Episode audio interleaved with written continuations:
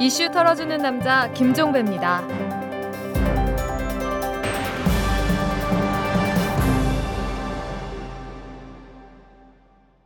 9월 27일 목요일에 보내드리는 이탈남입니다. 이 대선 후보 진영이 조금씩 윤곽을 드러내고 있습니다. 문재인 캠프는 어제 한때 안철수 후보의 멘토로 통했던 윤여준 전 환경부 장관을 영입했고 안철수 후보는 오늘 소액주주 운동을 펼쳤던 장하성 고려대 교수를 정책 총괄력으로 영입을 했습니다. 박근혜 후보 또한 어제 비박 인사들을 포함한 선대위 위원장 부위원장급 인사를 단행을 했고요. 자 캠프에 누가 참여하는지 그리고 참여한 그 인물이 어떤 성격의 인물인지 이걸 알게 되면 후보의 정책 방향과 구상을 엿볼 수 있죠. 그런 점에서 이 캠프 인사는 빨리 공개적으로 할수록 좋습니다. 다만 반짝 관심을 유도하기 위한 인물 이벤트는 빼야 되겠죠. 자, 털기 전 뉴스로 시작합니다. 대법원 2부가 오늘 2010년 6월 서울시 교육감 선거를 앞두고 중도 사퇴한 박명기 서울교대 교수에게 2억 원을 건넨 혐의로 기소된 광노현 서울시 교육감에 대한 상고심에서 징역 1년을 선고한 원심을 확정을 했습니다. 이에 따라서 광노현 교육감은 곧바로 교육감직에서 물러나고 자녀 형기 약 8개월을 복역을 해야 합니다. 자, 12월 19일에 대통령 말고 또 한 명을 뽑아야 될 것 같습니다. 서울 시민 같은 경우는요. 무소속 안철수 대선 후보가 오늘 이 부인 김미경 서울대 교수가 2001년 아파트 매입을 할 때 다운 계약서를 작성했다는 의혹을 시인을 하고 공식 사과를 했습니다.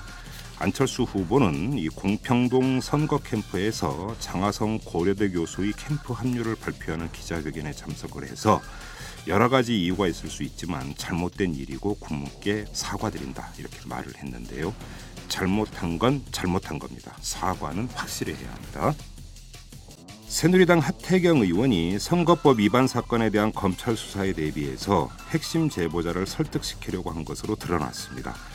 부산지검 동부지청은 하태경 의원의 선거사무장 김모 씨가 어, 공직선거법을 위반했다고 제보한 A 씨의 아버지와 하 의원 측이 수차례 전화 통화를 하고 커피숍에서 대화를 한 내용이 담겨 있는 녹음 파일을 보관 중이라고 밝혔는데요.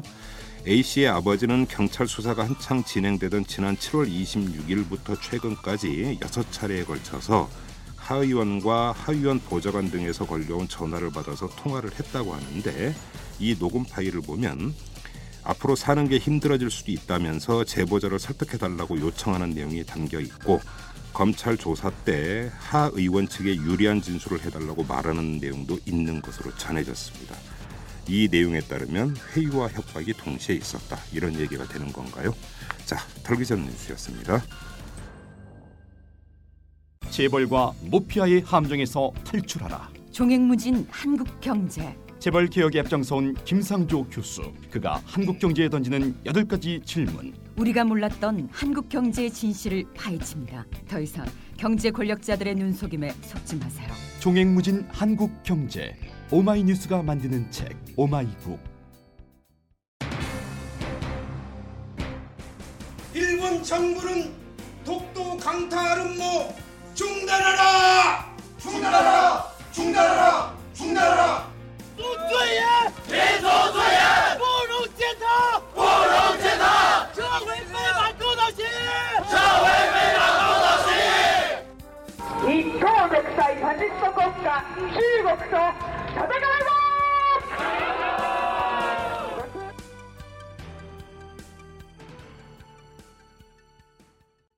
동북아가 요동치고 있습니다. 이 영토 문제가 불거지면서 한일 간, 중일 간, 그리고 한중 간 갈등 양상이 심화되고 있고 이와 더불어서 각국에서 민족주의도 고치되고 있는데요. 이 양상이 격화될 경우 동북아 질서에 큰 변화가 오지 않을까 이렇게 우려하는 시각도 대두하고 있습니다. 자, 오늘은 이 문제를 한번 털어보도록 하겠습니다. 문장인 연세대 교수를 전화로 연결합니다. 자, 교수님 안녕하세요. 어. 안녕하세요. 네네 많이 바쁘시죠 요즘? 아, 예, 예. 네네 지금 뭐 그 세세한 이야기는 계속 뉴스에 타진되고 있기 때문에 여기서 소개를 굳이 할 필요는 없을 것 같고요. 예, 예. 지금 한중일 삼국 간의 영토 분쟁이 좀 격화되고 있는데 왜 갑자기 이게 이 시점에 이런 식으로 격화되는지 여기에도 좀 흐름이 있는 건가요? 꼭 흠이 있는 건 아니고요. 예. 어떤 그 어떤 어떤 주기적 반복 현상을 보여왔던 건데 이번에 강도가 좀 높은 건데요. 어, 주기적 반복 현상이었나요? 네, 그러니까 이제 국내 정치적인 문제에서 보통 시작이 되는 것 같아요. 예. 그 일반 시작은 일본에서 시작하는 경향이 있죠. 예. 예, 일본에서 결국에 저 보수적인 사람들이 정치적으로 유리한 골지를 차지하기 위해서 결국에 민족주의에 호소하게 되고 그 과정에서 네. 소위 잃어버린 실제 회복도 기존에 음. 갖고 있는 영토에 대한 고수라고 하는 걸 들고 나오고 예. 그런 게 나오면은 뭐 실제 회복이라고 하는 게 독도 자기 땅이라고 우기는 거니까 그럼 한국에서 강하게 반발하게 되고 예. 또 일본도 중국도 강하게 반발하게 되고 예. 그러면서 일본의 그 보수주의자들의 주장이라고 하는 게 한국과 중국에 있는 민족주의자들의 어떤 그 자극을 주고 네. 이런 것들이 아주 일종의 그 적대적 제휴 현상 음흠. 그, 저 한양대학교 우리 저임 교수께서 말씀하신 건데 이 음. 적대적 제휴 현상을 가져오면서 이게 더 악화가 되는 경향이 있는 것 같습니다. 어, 그러니까 뭐 일본에서 이제 그 자기네들은 센카쿠 열도라고 부르죠. 중국에서는 네. 갸오이다오라고 부르는데 여기 국유화 하는 거라든지 이런 것 같은 경우가 결국은 일, 그러니까 지금 그 일본의 그 정치 구도, 정치 지형 안에 아예 하에 있었나 이제 이런 현상이라는 거고. 그러면 지금 어제 타진된 얘기를 보면은 일본 자민당 총재로 아베 신조가 다시 그 선출이 됐고 차기 총리감으로 유력하다. 근데 이 사람은 극우다. 이런 보도가 나오고 있는 건데 이것도 같은 맥락에서 이해를 하면 되는 겁니까? 그 일본 전반적인 정서가 네. 결국 극으로 간다라고 이제 볼 수밖에 없는 거죠. 그러나 제가 뭐 일본을 자주 가는 사람입니다만은 예. 그 일본의 전반적인 국민들 정서는 사실상 어, 두 가지 그 기본 그 원칙이 있죠. 하나는 이제 평화헌법 구조에 의해서 예. 소위 그 비군사화라고 하는 원칙을 지키는 것하고 예. 다른 하나는 요시다 독트린에 의해서 음. 어, 미일 동맹을 유지하면서 일본에는 뭐 경제적인 거에만 이제 집중을 한다라고 하는 그 기본 원칙이 예. 전후 일본의 어떤 그 하나의 그 양대 산맥을 이뤘던 건데 네. 그 대부분 일본 아, 시민들은 그것을 상당히 선호하는 것 같은데 예. 근데 일본이 좀 어렵다 보니까 예. 새로운 돌파구를 이런 배타적 민족주의에서 찾는 것 같고 그런 음. 것을 어떻게 보면 악용을 하고 정치적 입지를 아, 구축한 게 아베 아닌가 생각이 듭니다. 아 그래요. 근데 지금 독도 문제 같은 경우는 최근에 그 계기적 사건만 놓고 보면 이명박 대통령의 독도 방문이 결정적 계기 아니었나요? 그러니까 이제 바로 그런 위에서 일본의 대다수 그러니까 한일 관계를 소중하게 여기는 일본인 지식인들 또는 여론, 여론 지도층들은 네. 한국 측이 계속 얘기한 게 조용한 외교가 좋은 외교다. 음. 한국이 실효적 지배를 하고 있지 않느냐. 예. 음. 음?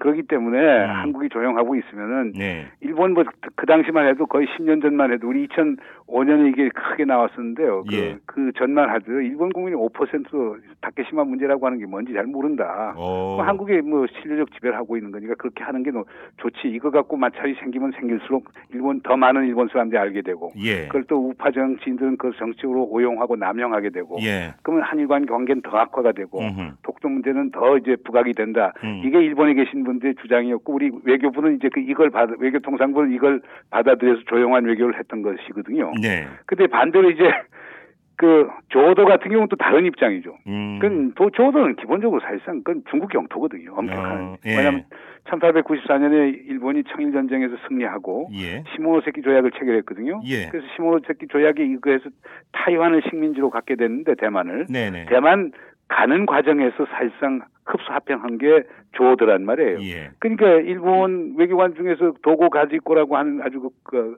조약국장을 오고 한 아주 베테랑 외교관인데 그런 양반은 사실상 그 중국 땅이 맞다. 어. 그러나 그 후에 이제 샌- 샌프란시스코 평화조약 과정에서 이게 오키나와 밑으로 이제 편입이 되는 과정에서 당시에 대만과 중국이 항의하지 않았고 음. 그럼 그렇기 때문에 72년 미국이 오키나와를 그와 그 이 부속 도서를 일본에 반환을 할 때 네. 조도가 따라갔다. 음. 그러니까 이 그 조도는 사실상 조도와 그 주변 섬이라고 하는 게 중국 땅인 건 분명하지만 국제법적으로 네. 일본은 아무런 하자 없이 자기 것이 됐다. 예. 바로 그런 이유 때문에 일본은 조도에 대해서는 조용한 외교를 했거든요. 그러니까. 실효적 지배를 하고 있으니까. 실력 지배하고 있으니까 그러나 이제 그것도 마찬가지 이샤라 신따라 같은 신따로 같은 이 아주 우파적인 사람도 이걸 정치 쟁점화 시키니까 네. 그걸 도쿄도에서 가져간다고 보세요. 그럼 더 복잡해지니까 결국 일본 정부 입장에선 국유화 조치해서 음. 결국 정부가 관할하겠다 이렇게 나왔던 거죠. 예. 그러면 지금 이명박 대통령의 독도 방문 같은 경우는 일본 보수 우파 입장에서는 울고 싶은데 뺨 때려준 꼴이 꼴이 되는 완전히 거네요. 그 꼴이 됐죠.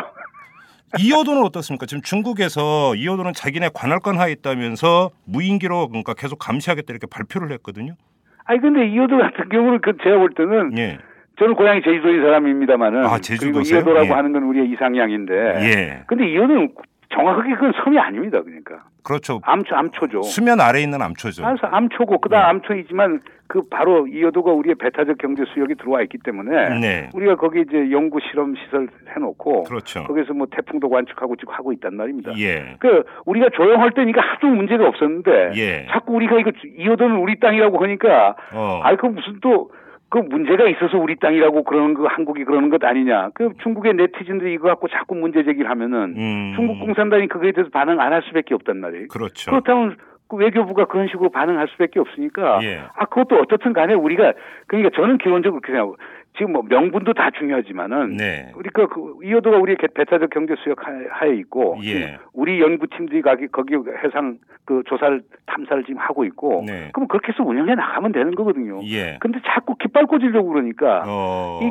저는 그래서 국기주의, 깃발 꽂는 주의 때문에 다 어려움이 있는 거니까 예. 우리는 실리 위주로 예. 우리가 실효적 지배에 있는 거에 대해서는 음. 그냥 그걸 기정사실화 시키면 되는 거고 저쪽에서 항의하고 하면 그때야 우리가 대응하면서 그, 아, 이건 세상에, 아, 우리 자기 집 부인이 있는데 부인 보고 부인 아니라고 뺏어가게 되는 사람들이 어디 있는 거예요. 예, 그러니까 제가 볼 때는 그래서 그런 거에 대해서는 우리가 대범하게 할 필요가 있죠. 가령 중국 같은 데는 사실상 아, 그 영어로 desperate 하죠. 그러니까 음. 중국 같은 데는 자, 지금 자, 중국이 얼마나 아편 전쟁 이후에 그 소위 슬픈 굴욕의 역사를 가졌습니까? 그렇죠. 150년 동안 중국 사람 정말 어려운 역사 속에 살았는데 예. 아 지금 G2 시대다 운운하면서 지금 세계에서 두 번째 경제 대국도 되고 네. 과거에는 군사력도 특히 해군력도 약했지만 어느 정도 지금 쌓고 예. 이제 그 헐 말을 해서 살게 되는 거거든요. 예. 그러니까 중국 민족주의 자들뿐 아니고 중국 국민 대부분이 예. 우리가 청일, 청일 전쟁 때 패배해갖고 어떻게 그 수모의 역사를 겪었는데 네. 아 이제 우리가 우리 걸 우리 거라고 주장할 필요가 있지 않느냐 어. 아, 이렇게 주장하는 거거든요. 그러니까 예. 그거는 어떤 국력의 변화하고도 사실상 무관한 건 아니라고 저는 보아집니다. 그렇죠, 그렇죠. 그리고 지금 영토 문제에 관한 우리가 실효적 지배를 하고 있으면 그냥 배째라 이렇게 나오는 게 제일 좋은 거네요. 아, 그 최고의 방법이죠. 아, 가져, 전쟁에서 가져가려면 가져가라고 그러세요. 그럼 우리 전쟁하죠. 우리 국민 전부 다 뭉- 뭉칠 테니까. 제가 일본 그런 것은 없다고 봅니다. 예. 그 지금 그 교수님께서 먼저 말씀을 해 주셨는데 일본 같은 경우는 국내 정치 상황 때문에 그렇다고 치고 중국 같은 경우 이 그 조어도 문제가 불거졌을 때 곳곳에서 시위도 하고 이랬습니다. 그러면서 이 중국 국민들 같은 경우가 자발적으로 들고 일어나는 모양새를 보였는데 여기에는 다른 요인은 없는 겁니까? 아, 그것도 그건 제한 일본, 저 중국은 두 가지가 있다고 보는데 예. 하나는 그 과거 역사에 대한 집단적 기억을 얘기할 수 있겠죠. 아하. 이게 왜 9월 17일 날에서 9월 달에 문제가 되느냐. 예. 10년 전에 그 중국 어선 그 선장이 결국 술도 취했지만은 예. 결국 그 마야라 그때 국, 그 국토상 있었을 텐데 그때 예. 했다가 이제 구속됐다가 결국 중국이 벌컥 일어나가고 결국 풀어주고 예. 돼 있거든요. 원래 거기에서 업 미국하고 아주 중국하고 일본산 업 협정을 한데 이하면은 기본적으로 그런 문제가 생겼을 때는 구속은 못하게 돼 있던 거거든요. 예. 근데 마하라가 이제 구속을 했다가 결국 그 뭐 중국에서 뭐 히토리도 뭐 히토리를 통한 경제적 제재도 가하고 그러면서 결국 음, 일본이 예, 이제 우리의 예, 사실상 예. 양보를 했던 건데 예.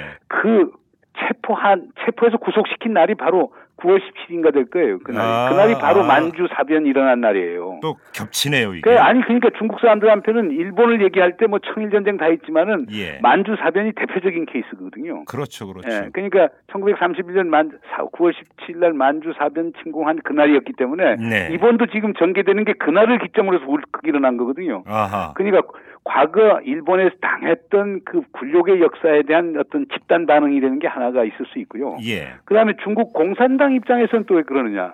지금 곧 18차 당대회를 하면서 거기에서 후계 지, 도자가 결정이 된단 그렇죠, 말입니다. 그래서 그렇죠. 시진핑이가 되겠지만은 예. 결국에 새로운 지도자가 오는데 예. 새로운 지도자가 생기는 중국 공산당이 약한 중국의 모습을 모습을 보여서는 안 되는 거거든요. 아. 그러니까 그걸 강력하게 나갈 수밖에 없죠. 아. 그러니까 그냥 국내 정치 예. 문제하고 과거 그 수모 역 수모의 역사에 대한 집단 기억 이 두 가지가 합쳐지면서 중국이 상당히 맹렬하게 반응하는 거고 그다음에 세 번째가 있다면은 예. 일본이 처사도 좀 이해가 안 돼요. 왜 이시하라 신타로 지사 같은 사람이 그것을 자기들이 사겠다고 모금동을 벌리지 않느냐. 예. 그러니까 또 일본 정부가 또 국유화 조치를 취한다 이런 것들이 일련의 조치들이 예. 내가 볼 때는 그렇게 외교적으로 소위 신중한 조치들이 아니거든요. 중국을 음. 자극하게 충분한 거거든요. 그렇죠. 근데 그건 중국만 자극하느냐. 대만을 더 자극하죠. 엄격한 의미에서는 대만을 주권 국가라고 본다면은 조던 새 대만의 주권 땅이란 말입니다. 어허, 예. 그러니까 어 그러니까 지금 거기도 마행주 총통이 예. 보통 합리적인 사람이 아닌 사람이 그런 예. 식으로 지금 뭐 순시선까지 동원해 갖고 지금 무싸움까지도 하겠어요. 물대포 싸움 했죠. 예. 어, 그래요. 그러면 지금 교수님께서는 이것이 갈수록 심화되는 양상을 보이기보다는 다시 잠잠해질 가능성도 있다고 보시는 거네요. 아 저는 그렇게 보죠. 어. 왜냐면 그거 갖고 한일 관계가 영원히 나빠질 수 없고 그거 갖고 야, 미중 아 저 일중 관계가 영원히 나빠질 수는 없을 테니까요. 그리고 예. 제가 볼 때는 이런 것들이 무슨 대규모 전쟁으로 확전되리라고 보지는 않는데요. 예. 물론 이제 여기에 미국의 변수가 있죠. 예. 미국이 결국에 중국을 완전히 이제 봉쇄하고 예. 그 새로운 어떤 동맹 체제 구축하면서 음, 음. 정부가 질서를 바꾸겠다라고 하는 마음을 먹게 되면은 그 가능성도 배제할 수는 없죠. 그러면 이제 한국도 상당히 어려운 결정을 해야 되겠지만 바로 그 점을 한번 짚어보죠. 지금 독도 문제에 대해서 미국은 그 발 빼고 있는 거 아- 아닙니까? 중립적 태도를 견제하면서 니네끼리 알아서 해라 이거 아니에요? 아, 그건 미국이 잘못했으니까 그렇죠. 그건 말도 안 되는 거죠. 그러니까 우선 그 샌프란시스코 강화 조약 체결할 때 48년부터 그러니까 51년까지 그거 2년 반 걸쳐서 이제 샌프란시스코 강화 조약 협상을 할 때 한국 대표를 인정하지 않았지 않습니까? 예, 예. 그래서, 그래서 결국에 아, 이승만 대통령이 당시 발을 동동 굴렀죠. 음. 그냥 변형태 당시 외무부 장관이 하도 다급하니까 결국에 당시 에치슨 미 국무장관 앞에 이제 독도 땅은 우리 거 분명하니까 그건 그렇게 정리해달라고 요청을 했는데 네. 당시 아태 담당 차관보였던 딘 러스크가 회신을 뭐라고 보내느냐. 아, 그건 일본 땅이라고 해버리지 않았습니까? 어허.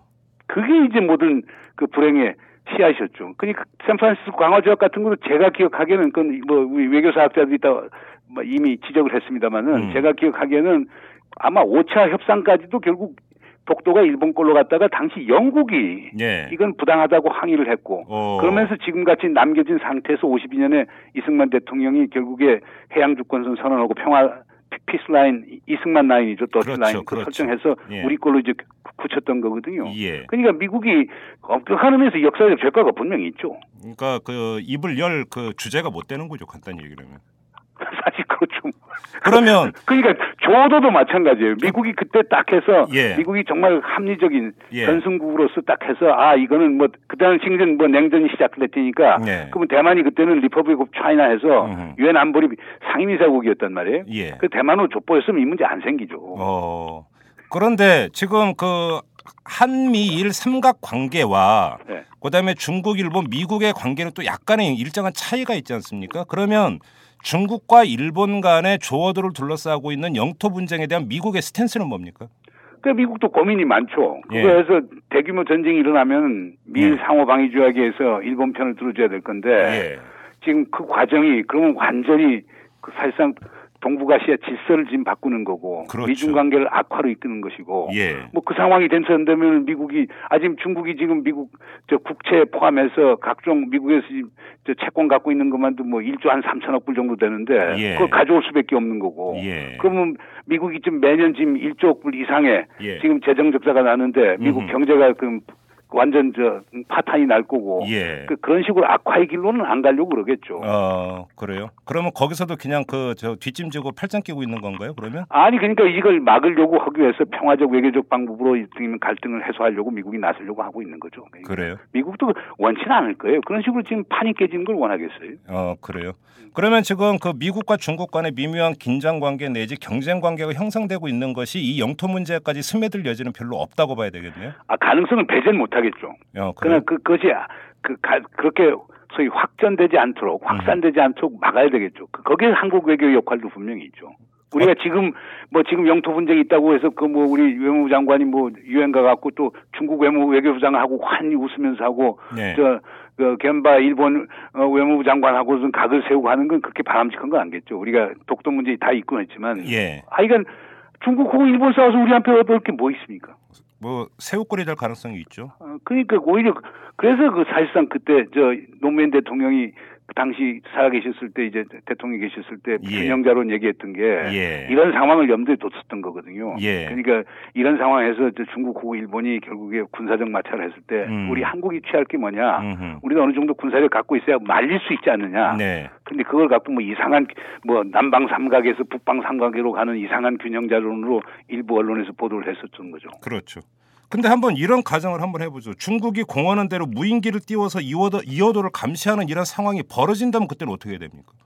아니 뭐 정찰하는 거야. 뭐 우리도 정찰하면 되는 거니까. 예. 그리고 우리 아직 우리가 지금 배타적 경제 수역에 대한 것 그리고 대륙붕에 대한 그 합의를 완전히 중국하고 이룬 건 아니니까요. 예. 어, 그런 가능성은 있지만 근데 이런 걸 너무 민감하게 반응하면 할수록 네. 이게 확산이 되고 예. 그러니까 우리가 시효적 지배를 하고 있는 지역에 대해서 우리가 너무 민감해서 들고 나오면은 네. 아 이거 이- 우리 측 주장이 뭔가 확실하지 않은 게 있어서 그런 것 아닌가 해서 더 우극심을 만들면서 상대방으로 하여금 또 강공으로 나오게 할 수 있다는 걸 우리가 영- 명, 명심해야 될 거예요. 그냥 무시하는 겁니까 그러면? 아 뭐 무시하고 조용한 외교를 통해서 뭐, 예. 뭐 문제점이 있는가 협의해 나가자. 예. 그리고 우리가 있는 게 그 무슨 섬도 아닌데 섬이었다면 우리가 실력 지배라고 하겠지만은 네. 우리 배타적 경제 수역 200 해리 이내 안에 들어가 있는 거니까 예. 거기에서 우리 시- 뭐 실험하고 하는 건데 평화적으로 예. 뭐 우리 정 필요한 거 있으면 같이 협력을 쓰면 협력하면 되지 않느냐 이런 식으로 나가면 되겠죠. 아, 그럼 뭐, 하여간 각을 세우는 외교는 그렇게 우리 입장에서는 바람직한 게 아니죠. 일본에 대해서도 마찬가지고. 일본 독도의 문제, 독도의 문제는 기본적으로 실효력 지배 얘기하는 거니까 예. 뭐 지지되면 지지, 지져라. 그, 리고 우린 그냥 해서 나가는 거면 되는 거고. 네. 대신 우리가 일본하고 뭐 저 독도 문제는 저는 뭐 사실 저는 깜도 되지 않는다고 봅니다. 그 우리가 실효력 지배하고 우리 땅인데 그걸 갖고 무슨 아 그것도 우리 시청자들 좀 분명히 알으셔야 될 게. 네. 보세요. 그게 어떻게 독도라는 문제가 생겼습니까? 뭐 과거 역사 어떻든 간에 시작은 1904년부터 시작하는 거니까. 예. 너희, 너희 전쟁이 일어나지 않았습니까? 예, 예, 그게 12월 1904년 12월 정도 되면서 일본의 승기가 완전히 잡히거든요. 예. 예. 그냥 1905년 1월 되면은 일본이 일개 사단을 경성에다가 진출시킵니다. 네. 그래서 첫 번째 한 게 이제 러시아가 가졌던 한반도 철도 부설권을 완전히 가져갑니다. 네. 그리고 1월 하순인가 될 텐데 울릉도에서 향나무가 많이 나거든요. 그 예. 일본 사람 향나무 좋아하니까 음. 울릉도 체벌권을 아. 가지고 갑니다. 예. 그리고 1905년 2월 21일 날은 독도를 심한의 현으로 서히 병합을 시킵니다. 예, 예, 예. 아니 완전 일본 꺼내면 병합시키고 다시 그렇게 뭐 있어요? 원래 지네 거였다는 얘기가 돼 버리니까 그때는. 그렇죠? 아, 그, 그렇잖아요. 그럼 네. 옥기선 포함해서 좀 더 그게 히마나 현에 든다라고 하면은, 아, 그걸 무슨 명시적으로 통합시킬 이유가 뭐 있어요. 네. 그리고 그렇게 한 다음에 결국 1905년에 을산의계약을 체결하고 1910년에 완전 합방을 한 건데, 음. 예. 그러니까 그, 그 노무현 대통령이 2005년 3월에 그렇게 그 양반이 분노를 했던 이유가 있었죠. 예. 그 역사를 봐라 이거예요. 음. 그럼 결국에 독도를 자기 땅이라고 주장한다는 것은 네. 그래서 그걸 응? 그 합병 100주년을 기념해서 다케시마 날이라고 하는 걸 설정을 하고 네. 그 실지 회복을 위해서 일본이 노력한다라고 하는 건 결국 과거 식민지 침략 전쟁, 노일 전쟁은 침략 전쟁입니다. 조선 반도를 따먹기 위한 그렇죠. 그럼 침략 전쟁 자체를 부인하는 거고 어허. 더 나아가서는 한국의 독립과 중권과 영토를 부인하는 거 아니에요. 어허. 그거 어떻게 가만히 있을 수 있습니까? 그렇죠. 그거 단호하게 나와야죠. 어허. 네. 그래요. 자, 그러면 교수님 말씀에 따르면은 지금 문제가 불거지는 것이 경험적으로 볼 때 일본에서부터 시- 시작되는 경우가 많았다고 말씀을 근데 하셨는데 이번 이상하게 한국에서 시작이 돼버렸죠. 독도 문제는 그랬죠. 이명박 대통령이 가가지고. 예. 근데 일단 지금 일본에 그 이제 그 조만간 총선이 있을 거다라는 그러니까 이야기도 많이 나오고 있는데 아, 총선 있죠. 예. 예. 일본 그러면 정가가 어떻게 정리가 될 것으로 전망을 하십니까? 그리고 그것이 지금 이 동북아 이 영토를 둘러싼 문제에 어떤 영향을 미칠 거라고 보세요? 글쎄 뭐 뭐 큰 변화가 있겠어요? 뭐 우리 전쟁에서 우리 독도 우리 땅 가져가지 못할 거면 우리가 국제사법재판소에 안 가니까요. 뭐, 예, 예. 우- 우리 땅인 걸 갖고 갈 이유는 없으니까. 예. 그건 이제 그래서 그거는 그냥 평행선을 그을 거고. 네. 그다음 마찬가지입니다. 조오더도 지금 중국은 계속 국제사법재판소 가자고 하는데 일본이 안 가겠다라고 그러는데 네. 뭐 그, 그 무슨 핵심이 있겠습니까? 그렇죠. 그러니까 뭐 어선 둘러싸서 마찰은 있겠죠. 또 중국 음. 쪽에서 특히 시- 중국 시민들, 타이완 시민들, 홍콩 시민들이 자발적으로 계속 그렇게 할 텐데 네. 그 과정에서 또 일본 뭐 해상보안청 친구들하고 이제 수입선들하고 이제 그 부딪히는 문제도 있곤 하겠지만 예. 그러나 그러니까 협력의 중일 양국의 협력의 정도, 한일 양국의 협력의 정도로 봐선 그런 것들이 무슨 군사적 마찰로 확전되는 걸 막을 수 있는 기제는 분명히 있다고 생각하니까요. 예. 그러니까 아, 저는 이게 지속적일 수는 있지만은 네. 간헐적 지속이지 그냥 아주 고질적으로 뭐 이게 메인 이슈가 되는 그런 사안은 아닐까 하고 보는데 또 그 계속돼서는 그건 한국, 중국, 일본 외교의 기본적인 문제점이 있는 거고요. 잊을만 하면 하- 가끔씩 한 번씩 나오는 그런 문제가 될 것이다. 그래야 그 민족주의 기억들을 할 테니까요. 어, 그래요. 근데 이 이게 그 가랑비에 옷 젖는 줄 모른다고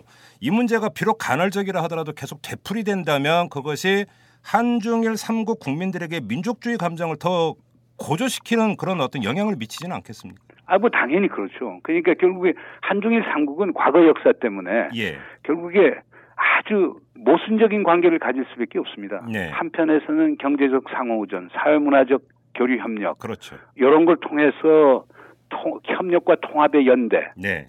계속 존재할 수밖에 없고 예. 다른 한편에서는 이런 과거 역사에 대한 집단적 기억. 예. 그 일본도 자기들 나름대로는 또 억울한 게 많다고 보니까요. 뭐가 억울해요, 지금? 패전한 이후에 아. 어, 자기 갚을 거 다 갚았고 했겠으니까 이제는 뭐 보통 네. 국가로서 행사를 하겠다라고 하는 그런 또 느, 느낌이 있으니까 예. 그러니까 그다음에 일본하고 이 한국하고 중국에서는 아직도 우리가 당했던 그 아주 그 굴욕과 네. 소위 그, 그 굴종의 역사에 대한 어떤 그 기억들 집에 기- 집단 기억을 갖고 있거든요. 네. 이 두 기억이 같이 갈 텐데 네. 그게 제 개인적인 주장은 그렇습니다.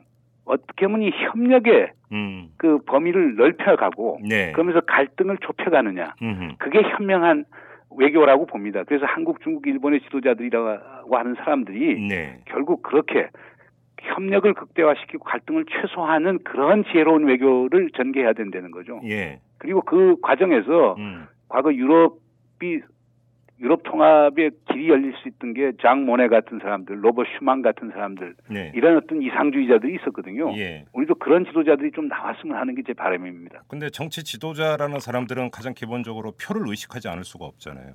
근데 이제 언론만 잘 협조해주면 가능해지죠. 문제는 언론이 결국 민족주의 비판하면서도 정작 사건이 터지고 뭐냐면 민족주의 선봉에 서는 게 그리고 예. 배타적이고 상당히 공격적 민족주의 선봉에 서는 게 우리 언론들이거든요. 한중일 삼국 언론 전부 다 그래요. 그래야 기사 장사가 잘 된다고 보니까. 근데 그렇다면 거기에서 이제 현명한 판단을 해야 되겠죠. 아 그래요. 자 그러면 이명박 정부의 어떤 그 이 동북아 외교는 어떻게 평가를 하십니까 그 동안에? 글쎄 뭐, 뭐 남북 관계 어려워졌죠. 네. 한중 관계 어려워졌죠. 예. 그다음에 한일 관계도 어려워졌죠. 예. 한미 관계도 뭐 좋다고 하는데 뭐 계속 우리가 무기 사오겠다고 하니까 뭐 미국에서 입장에서는 뭐 그렇게 반대할 입장은 없겠지만 예. 어 근데 지금 뭐 우리 지금 평택 기지 완성하는 문제도 있고 네. 그다음에 지금 미국은 계속 한일이 잘 됐으면 하는데 네. 이명박 정부가 한일을 어렵게 했기 때문에 예. 그 미국이 꿈꾸는 한미 삼국 공조라고 하는 게 결국에 무주공산이 될 가능성이 있으니까 예. 우리 한국 정부에 대한 나름대로의 불안감과 섭섭한 감이 많거든요. 그럼 예. 이렇게 보면 그 뭐- 보세요 큰 축으로 남북 한중 예. 한일 예. 세계가 거의 제로에 가깝고 어허. 한미도 흔들흔들한다라고 하면 뭐 좋은 점수를 주기는 상당히 어렵겠죠. 예. 이 남북 관계 문제는 뭐 여기서 다시 복귀 안 해도 충분히 뭐 우리 시청자 그러니까 청취자들이 알 것 같고요. 근데 한중 관계가 왜 그렇게 악화가 된 겁니까?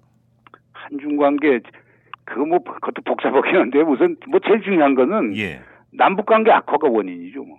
아 그렇죠. 예, 그래서 물론. 우리 정부에서 결국에 북한 붕괴론을 규정 사실화하고 네. 그다음 개념개혁 5029에서 북한에서 일단 붕괴 시 예. 그 안정을 위해서 한미 연합 전력을 투입해서 안정화시킨다. 네. 이건 사실상 무슨 정책은 아니었어요. 음. 하나의 논의 과정이 있는 건데 예. 이게 불거져 나가면서 아. 북쪽도 그렇게 생각하고 중국도 그렇게 생각하고 예. 그냥 중국 입장에서는 아니 북한에 우선 기본적으로 북한이 주권 국가인데 그런 문제 있으면 유엔 안보리 결의안을 통해서 평화 유지를 파견하면 되는 것이 왜 한미 연합 전력이 네. 어, 떻게 안정화 작전을 북한에서 할 수 있느냐 어허. 어 그렇다면 중국의 국가 안보에도 위험할 수 있는 것 아니냐 음. 이런 생각을 많이 했던 것 같고요. 예. 두 번째는 이놈이 가치 동맹이 큰 문제가 됐죠. 예. 예, 가치 동맹은 기본적으로 중국 특색의 민주주의나 중국 특색의 사회주의를 자- 자본주의를 인정하지 않는 거란 말이에요. 음흠. 그러니까 그러면서 결국 뭐뭐 한일 군사보호 어, 어뭐 협정이다. 뭐 군- 한, 예, 한일 군사정보보호, 무슨 그 예. 저 군사 군수 지원 협정이다. 예, 예. 이걸 하겠다라고 막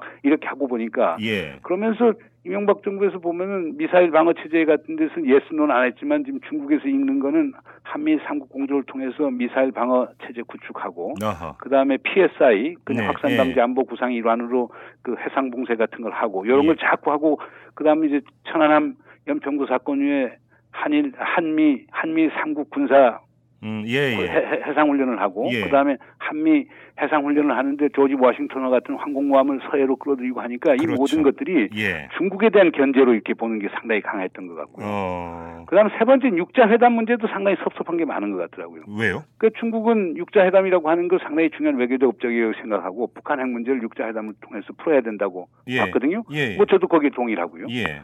근데 이명박 정부 와서는 비핵개방 삼촌 쭉 얘기하고 음흠. 그레한 바게닝 주장하면서 네. 결국 핵 문제는 우리가 풀겠다. 음. 특히 미국하고 협력을 통해서 한국이 주도하는 어, 북핵 문제 해결을 모색하겠다고 하는 과정에서 네. 육자 회담 판을 깨버렸고 아하. 그러면 중국을 섭섭하게 했던 게 있었죠. 음. 그다음 마지막으로 이제 중국 사람이 생각하는 이런 게 있더라고요. 뭐, 그 뭐 작년 한 해 우리 거의 580억 정도의 무역 흑자를 중국한테 본 건데 예. 돈은 중국에서 벌고 짝사랑은 미국만 하고 아, 이런 불공정한 건 자기도 안 하겠다는 거거든요. 중국에서 번 돈으로 미국하고 연애한다 이런 건가요? 그러니까 이런 것들이 복합적으로 작용하면서 예. 한중 관계가 상당히 어렵지 않았느냐. 처음에 음. 시작은 상당히 좋았죠. 왜냐하면 이명박 대통령께서 2008년 5월 하순이죠. 중국과 갖고 전반적인 그 협력 아, 어그 전략 동반자 관계라고 하는 아주 예, 예. 높은 수준까지 돼 있는데 그 다음에는 완전히 제가 볼 때는 한, 한중 관계가 어려워졌던 거죠. 음, 그럼 여기서 잠깐 샛길로 빠져갖고 평소 궁금했던 거 하나 좀 여쭤보겠습니다, 예, 예. 교수님께. 시중에서 어떤 이야기가 많이 돌고 있냐면 예. 지금 북중 간의 경제 협력이 강화가 되고 있지 않습니까? 예, 예. 이렇게 되다가 만약에 북한이 나중에 북한에서 무슨 일이 벌어졌을 때 중국의 하나의 성으로 편입되는 거 아니냐 이런 얘기 들어보셨죠, 교수님도. 그건 중국 사람들 말로 또 가능, 그건 가능하지 않을 겁니다. 중국이 영토는 챙기려고 하지 않고요. 그러나 이제 북한 경제가 중국에 대한 의존도는 상당히 높아지겠죠. 예. 그리고 우리가 걱정하는 구조적 종속 단계까지 갈 수가 있겠죠. 예. 그걸 다른 발로 표현하면 그게 예속이라고 하는 것도 될 수가 있는데 예. 그렇게 되면 남북 경제 협력도 이제 중국을 통해서 해야 된다는 이런 어, 역설적 그, 그, 그 결론을 얻게 되는 거거든요. 계속 이렇게 허송세월하다 보면 아, 당연히 그렇죠. 이거 허송세월도 아니죠. 얼마 안 남았어요. 그러니까 새 정부 들어서자마자 빨리 활성화시켜야 예. 우리가 그동안 잃었던 것을 소위, 소위 그 반전시킬 수가 있겠죠. 어, 그 지금 말씀 그 하신 김에 지금 누가 대통령이 될지는 뭐 뚜껑 열어봐야 아는 문제이긴 하지만 지금 그 차기 정부에서 이 동북아 외교 전략을 어떻게 펴야 된다고 생각하십니까? 아, 뭐 이미 답이 있지 않습니까? 그러니까 이명박 대통령 하셔서 안 됐던 부분들을 보완시켜야 되겠죠. 우선 남북관계 빨리 예. 정상화시켜야 될 거고. 예. 남북관계 정상화되면 한중관계 상당히 좋아질 거고. 예. 그러면 미국이 좀 섭섭할 수 있으니까 한, 예. 한미동맹 잘 유지하면서 예. 어, 한국과 중국 사이의 균형 외교를 좀 잘하고. 예. 그다음에 일본 문제 뭐 그렇게 중요한 건 아니지만은 예. 그래도 일본도 중요한 우리의 외교적 파트너니까 네. 어, 이 역사 문제 이런 문제 하여간 슬기롭게 해결하면서 음. 한일 관계도 원 궤도에 올려놓고 음. 그러면서 결국에 러시아하고도 협력해서 그 시베리아 개발하는 문제 음. 그다음 북한 도와주는 문제에서 같이 나가고 음. 이렇게 하면서 자꾸 우리가 지금까지는 현 정부 같은 데는 양자 외교를 강조했는데 예. 그보다는 다자 외교를 강조하면서 예. 가령 뭐 세계 무역기구 같은 데서 도하 아, 개발 그 의제 도하 디벨롭먼 아젠다 DDA가 완전히 지금, 지금 교착 상태 있는데 네네, 그렇죠. 한국이 좀 나서서 이런 것도 풀 수 있도록 하고 어, 그게 중요한 문제인가요? 예, 아 그것도 상당히 중요한 문제죠. 예. 그러니까 현 정부에 와서는 양자 FT 통해서 해결했다고 하는데 네. 어 그거는 바람직한 건 저는 아니라고 보고요. 음. 그러나 하나 현 정부에서 참 잘한 건 있어요. 그러니까 그 GGGI라고 해서 예. 저 뭡니까 그린 그로스 그러니까 녹색 성장 예. 예. 그 연구소라고 하는 걸 만들었는데 이제 국제기구가 됐거든요. 아. 왜냐하면 세계 국가가 비준을 했기 때문에. 네. 근데 한국 국회에서는 아직 비준을 안 해주고 있습니다만은. 예. 근데 거기에는 4대강도 없고 예. 원- 원자력 발전소도 없거든요. 어. 그러니까 순수하게 예. 어, 그 기후 변화에 대처할 수 있는 그런 첨단 환경 기술을 개발해서 음. 네. 선진국 후진국 사이의 일종의 가교 역할을 해서 나눠주는 음. 그런 식의 연구소니까 이건 저는 획기적인 거라고 봅니다. 어. 그래 이걸 성공적으로 잘하면 그 그린 클라이밋 펀드라고 해서 그 녹색 기후 그 그왜저 기후 기금이라고 있습니다. 그게 한 네. 800조 이상 되는 건데 예. 우리 인천시 송영기 시장께서 그걸 유치하려고 엄청 노력을 하는데 와, 800조요? 아 그러니까 거기 보면 그게 IMF보다 오히려 더 큰 조직이 될 수가 있죠. 예. 그럼 한 천 명 이상 되는 뭐 저 저 뭐야 저 그 국제 국제 기구의 그 저 종사원들도 있을 수도 되는데 예. 그러니까 이런 것도 제가 볼 때는 차기 정부에서는 좀 지난 정부에서 했지만 애니싱밭 어, 이명박 하지 말고 음. 네. 그러니까 이건 계속해서 남은 자- 어허. 좋은 걸 할 수 있는 것 같습니다. 그러면 지금 한중 FTA나 한일 FTA가 이 동북아의 질서를 유지하고 오히려 그러니까 갈등을 좀 유화시키는데 하나의 기재가 될 수 있다고 보십니까? 순수히 외교적 측면에서만 바라본다면? 아 순수 외교적 측면에서는 상당히 도움이 되죠. 아, 그래요? 왜냐하면 협력과 통합의 동북아 질서를 만드는데 도움이 되지만 그러나 그것도 이제 어, 어두운 부분이 있죠. 그렇죠. 그러니까 한중 협상을 하는데 예. 어, 어, 사실 우리는 농업 부분, 음. 또 중국 같은 데는 제조업 부분에 손해를 볼 사람들이 예. 이걸 정치쟁점화 시켜서 어려움을 주게 되면은 예. 이런 것들이 한중 관계도 악화시면서 동북아 협력과 통합의 가능성을 오히려 더 저해할 수 있는 점도 아하. 있죠. 그 가능성은 좀 낮다고 봅니다만은 예. 서로 얻을 게 더 많다고 봐지기 때문에 네. 그래서 그런 건 양면의 얼굴을 갖고 있는데 예. 그래서 현명하게 외교적 그, 그 행보를 취해야 되겠죠. 아, 그래요. 마지막으로 하나만 더 여쭤보고 마무리하도록 하겠습니다. 이건 저 전혀 다른 사안인데요. 최근에 서해에서 북한 어선이 자꾸 월경을 한다. 그런데 네. 국내 언론은 자꾸 이걸 대선 개입으로 지금 해석을 하고 있거든요.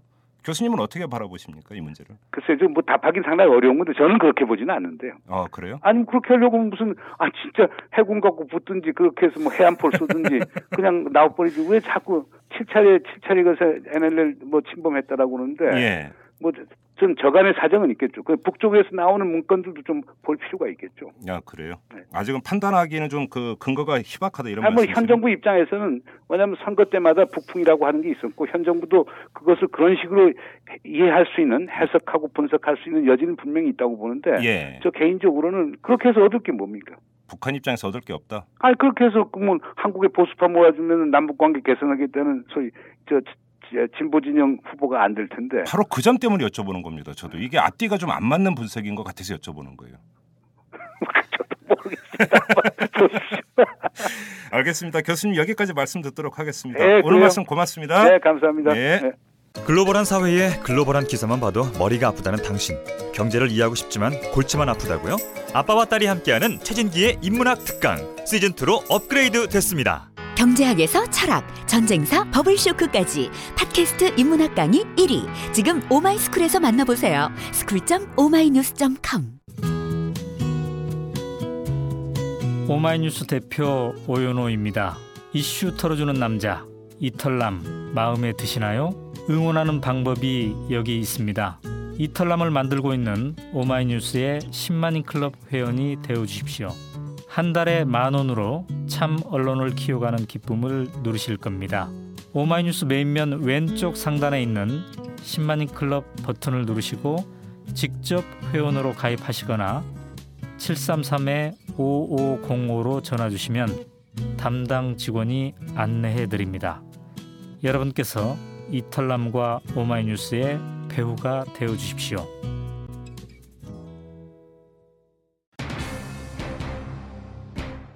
다른 영역은 몰라도 외교 영역만큼은 아주 차가운 뱀의 심장을 가져야 합니다. 오로지 국익적 관점에서 능수능란한 전략을 펴야 하는 것이죠. 이 과정에 정제되지 않은 민족주의, 나아가서 국수주의 같은 게 끼어들면 곤란합니다. 이 순간은 통쾌할지 몰라도 뒤탈이 커지기 때문이겠죠. 자, 다시 한번 강조하지만 외교는 냉철해야 합니다. 이만 마치도록 하겠습니다. 지금까지 이탈남 김종배였습니다.